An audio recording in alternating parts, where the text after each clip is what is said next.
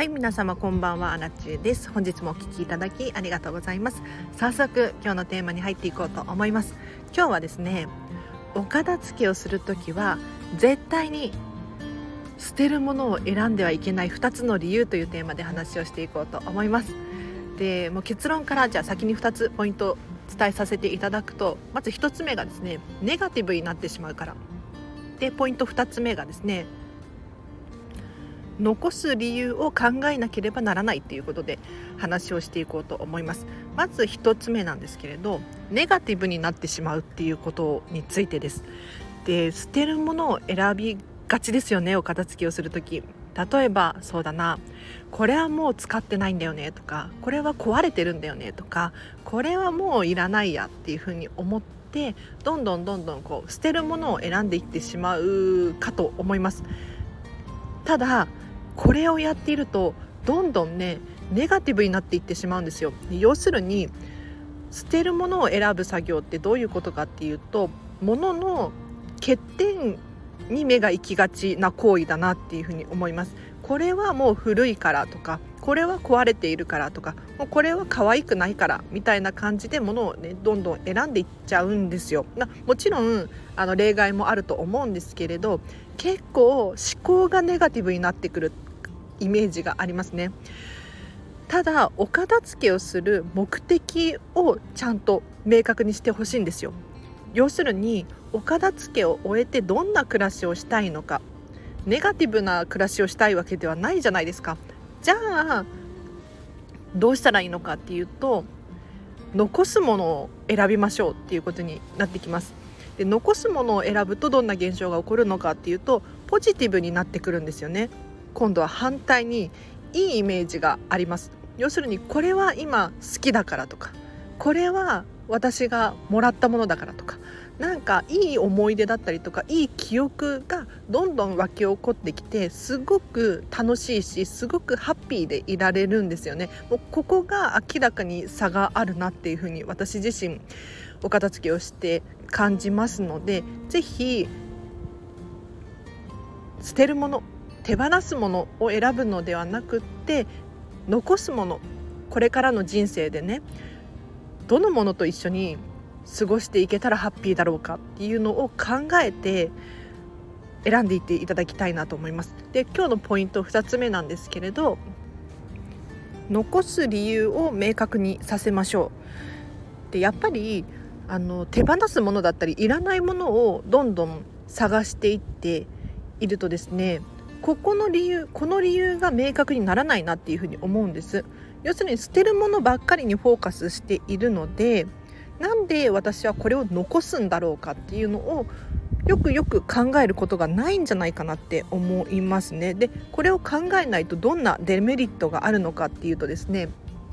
自分がどういう理由でこのものを残しているのかどうしてお家の中にこれがあるのかっていう理由が明確にならないと思うんですよ。ただ反対にですねじゃあ残すものを選ぶ作業っていうのはどういった行為になるのかっていうとこのものは例えばお洋服とっても一つとってもそうなんですけれどこのお洋服はこのデザインが可愛いから取っておくとか着心地がいいから取っておくとかこれのスタイルに合わせたいからとかなんかいろんな理由が見えてくると思うんですね。ただいらないものを選んでいって自然と残ったお洋服に関してはやっぱりねどうして残っているのかっていう理由が明確にならないと思うんですよ。そうすると次お買い物をする時になんとなくまた物を買ってしまったりとか理由がない状態になってしまうので物を選ぶ時にですねどうしてこれを買うのかとかどうしてお家に連れていくのか連れていく、うん、持っていくのかっていう理由を明確にさせてあげることによってどんどん徐々にものに対しての考え方が変わっていってお部屋が丸ごとこう変わっていく。そんな感覚がありますので是非物を捨てる時はですねあのお片付けをする時はですね捨てるものを選ぶのではなくって残すものを選んでいっていただいて最終的にですね残すもの以外のものはどうしましょうかと。要するにご自身のお家お部屋でこれは可愛いとかこれはときめくみたいなものをどんどん残していくんですよ。そうすると自然とそうじゃないものっていうのが現れるんですね。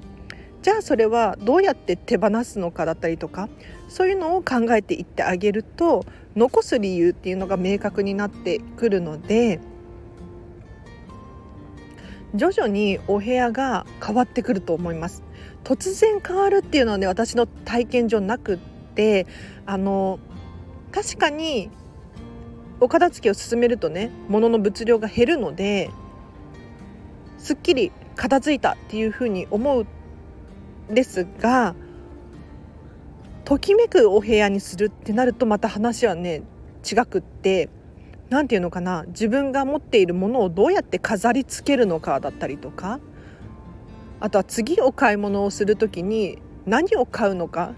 何を買わないのかここが重要だなって思いますので是非残すものを選んで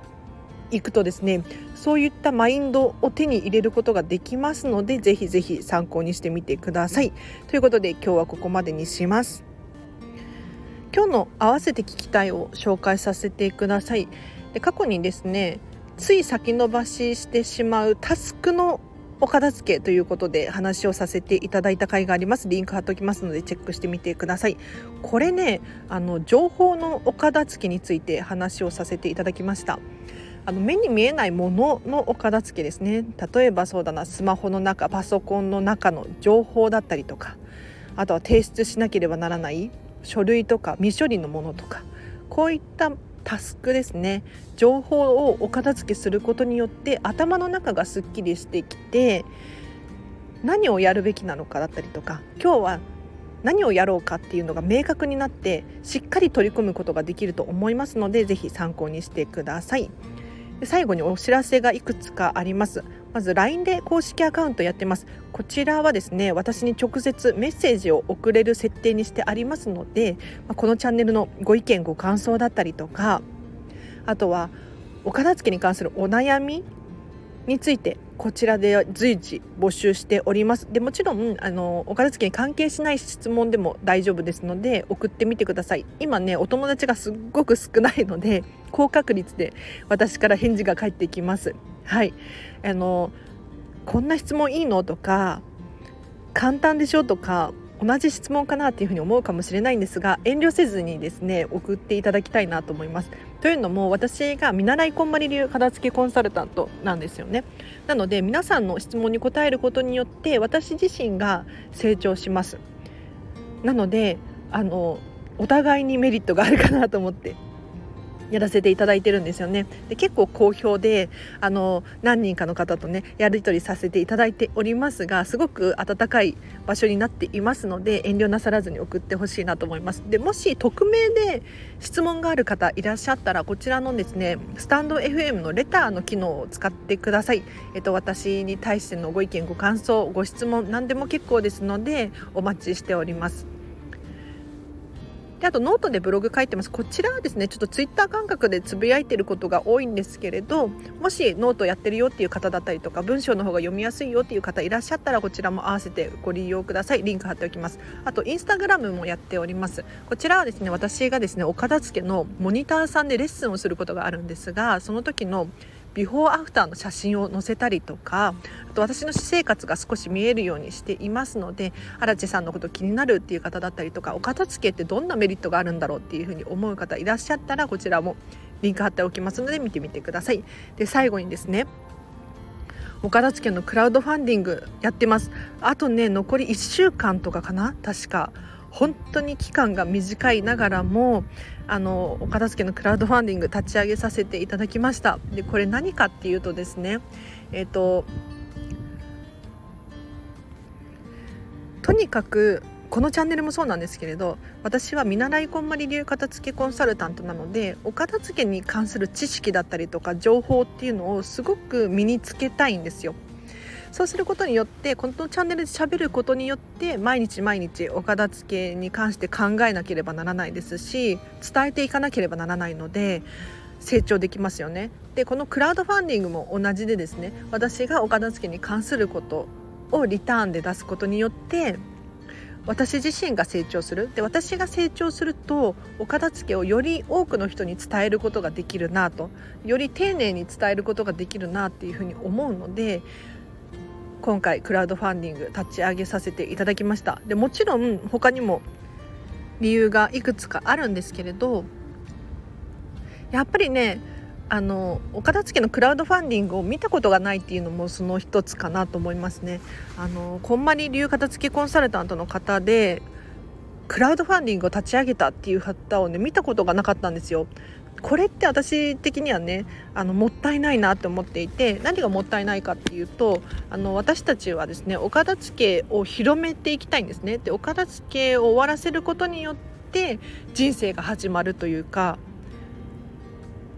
もうこれからの時代に本当に必要な能力だって私は思っているんですよただクラウドファンディングをよく頻繁にね使っている人たちに対して岡田付とか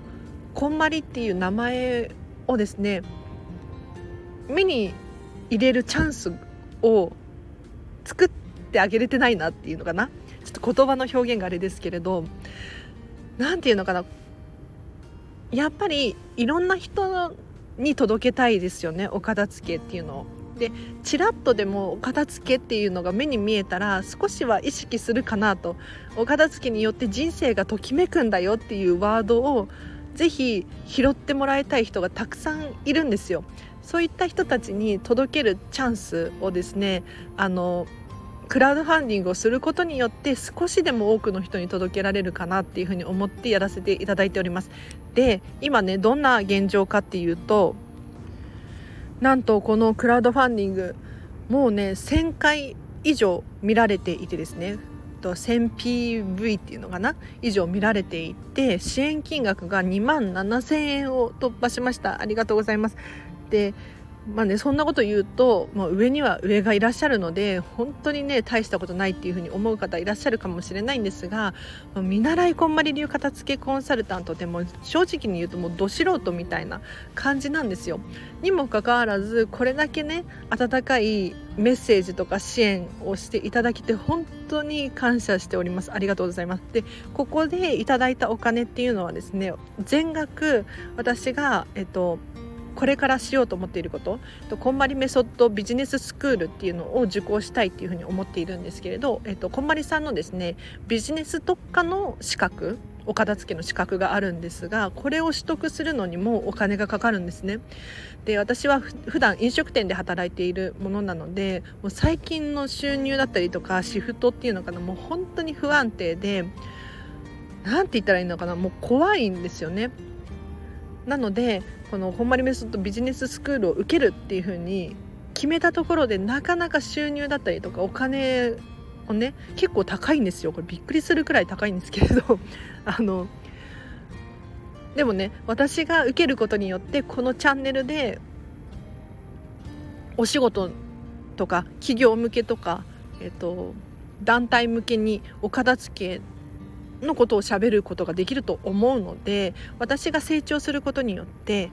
えっと、このチャンネルも育っていくし発信できる内容が濃くなってくると思いますのでぜひあの気になる方いらっしゃったらリンク貼っておきますのでお片付けのクラウドファンディング調べてみてください。えっとキャンプファイヤーでお片付けとかこんまりってっていう風に入れていただくと上位に上がってきます。多分一番上に上がってくると思います。ぜひぜひ見てみてください。あの見てほしいんですとにかく。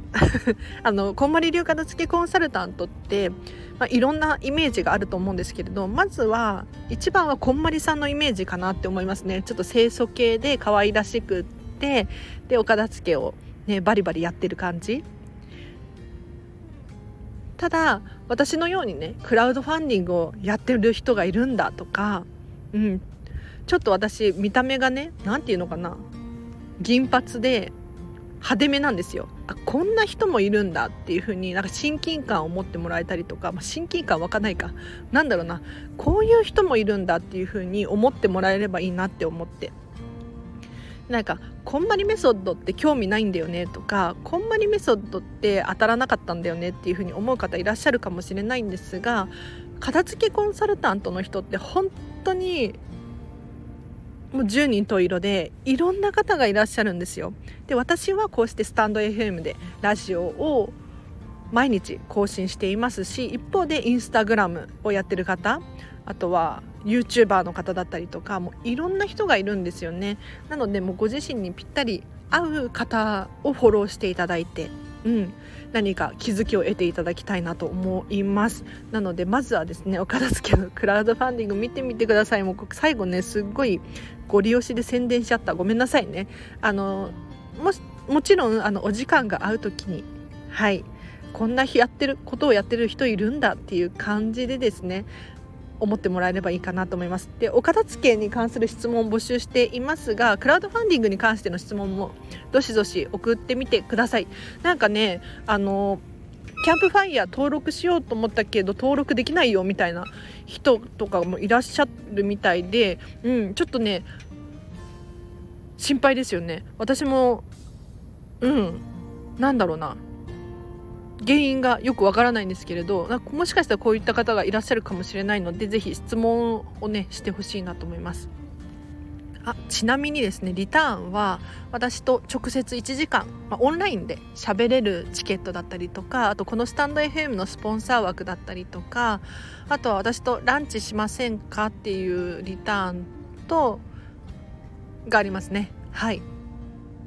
なのでもしねあの今お片付け頑張ってるよっていう方だったりとかあのこんまりメソッドについて気になるっていう方だったりとかえっとクラウドファンディングってどうやって立ち上げるの？みたいなそういう質問でもいいので是非私とお話ししたい方だったりとかねいらっしゃいましたら是非こちらリターンをねご購入いただければなと思います。うん、なんか私のホームページみたいな感じで受け取ってもらえると分かりやすいかなと思いますね。はい、あのお片付けのモニターレッスンを募集しているんですけれどどこで募集しているのとかっていうふうに聞かれることがありますが、えっと、LINE の公式アカウントでメッセージを送っていただければなと思います。はい最後ね本当に宣伝になっちゃってごめんなさい私はねこれからあの楽天モバイルの設定をしなければならないんですよあのもうちょっと喋ってもいいですか？